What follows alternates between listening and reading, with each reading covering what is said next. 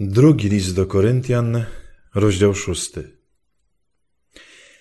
Jako Jego współpracownicy zachęcamy Was, abyście na próżno nie przyjmowali łaski Bożej. Mówi bowiem, w czasie zmiłowania wysłuchałem Ciebie, w dniu zbawienia przyszedłem Ci z pomocą. Teraz właśnie jest czas łaskawości, teraz właśnie jest dzień zbawienia. W niczym nikogo nie chcemy obrazić, aby to posługiwanie nie zostało wyśmiane, ale we wszystkim okazujemy się sługami Boga.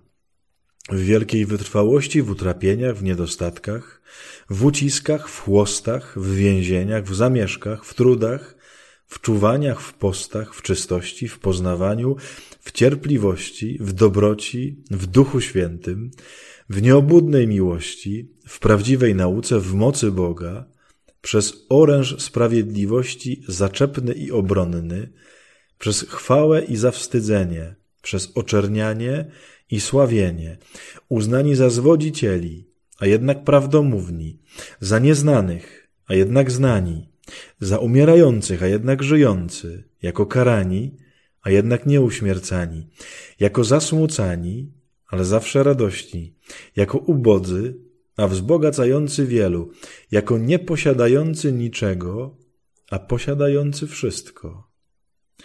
Koryntianie, nasze usta otwierają się przed wami, bo nasze serce jest dla was szeroko otwarte. W nas nie jest wam za ciasno, ale ciasne jest wasze wnętrze. Odpłaćcie tym samym. Mówię do was jak do dzieci. Otwórzcie i wy wasze serca. Nie chodźcie z niewierzącymi w cudzym zaprzęgu. Co bowiem łączy sprawiedliwość z bezprawiem? Cóż ma wspólnego światło z ciemnością? Jaka jest zgodność między Chrystusem a Beliarem? Co łączy wierzącego z niewierzącym? Co ma wspólnego świątynia Boga z posągami bożków? To my jesteśmy świątynią Boga żywego, jak rzekł Bóg. Zamieszkam z nimi i wśród nich będę się przechadzał i będę ich Bogiem, a oni będą moim ludem.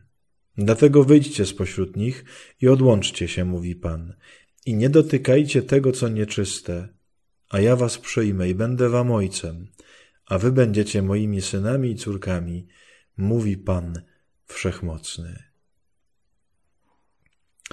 Moi drodzy, dwie takie rzeczy. Pierwsza, Poruszająca jest ta pierwsza część tego, tego rozdziału, gdzie Paweł opisuje te wszystkie sytuacje jego życia, nie? te wszystkie chwalebne i te wszystkie straszne, te wszystkie, gdzie był wychwalany, chwalony, radosny, bogaty i te wszystkie, gdzie był biedny, zasmucony, oczerniony i tak dalej. Za wszystko składa chwałę Bogu. Za wszystko. Zrób dzisiaj taką modlitwę wychwalania Boga we wszystkim, co jest w Twoim życiu, ale nie tylko w tych pięknych rzeczach.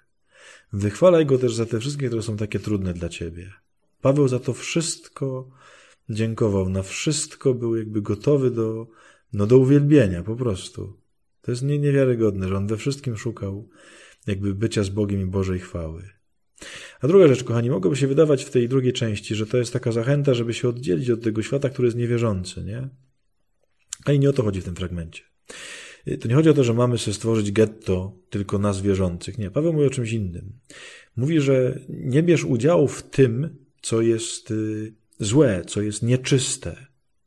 Czyli jeżeli jakby mm, jakaś twoja relacja no, z człowiekiem, który jest daleko od Pana Boga, jest związana z jakimś grzechem, z twoim wejściem na przykład, nie wiem, w jakiś grzech, w jakieś udawanie, albo w to, że na przykład nie potrafisz przed nim powiedzieć prawdy, która jest w tobie, która jest w twoim myśleniu, to tego unikaj. Jeżeli możesz tam być święty, jeżeli możesz tam być czysty, jeżeli tam nie wchodzisz w żadne zło, to nie, broń Boże, nie unikaj jakby ludzi niewierzących. To nie o to chodzi. Chodzi o to, żeby nie mieć udziału w ich uczynkach, czyli żeby nie robić tego razem z nimi. Kochani, tu jakby trzeba mieć taką mądrość sobie. To, to nie jest zachęta do budowania takiego chrześcijańskiego getta. To jest zachęta do tego, żeby zachować czystość w tym świecie, który jest bardzo często niezwykle popsuty. Nie to, żeby się od niego odgrodzić, tylko żeby zachować czystość. Jeżeli oczywiście coś tej czystości nie pozwala zachować, tak, wtedy się musisz odgrodzić, bo musisz dbać jakby o swoją własną duszę, żeby jej nie zatracić.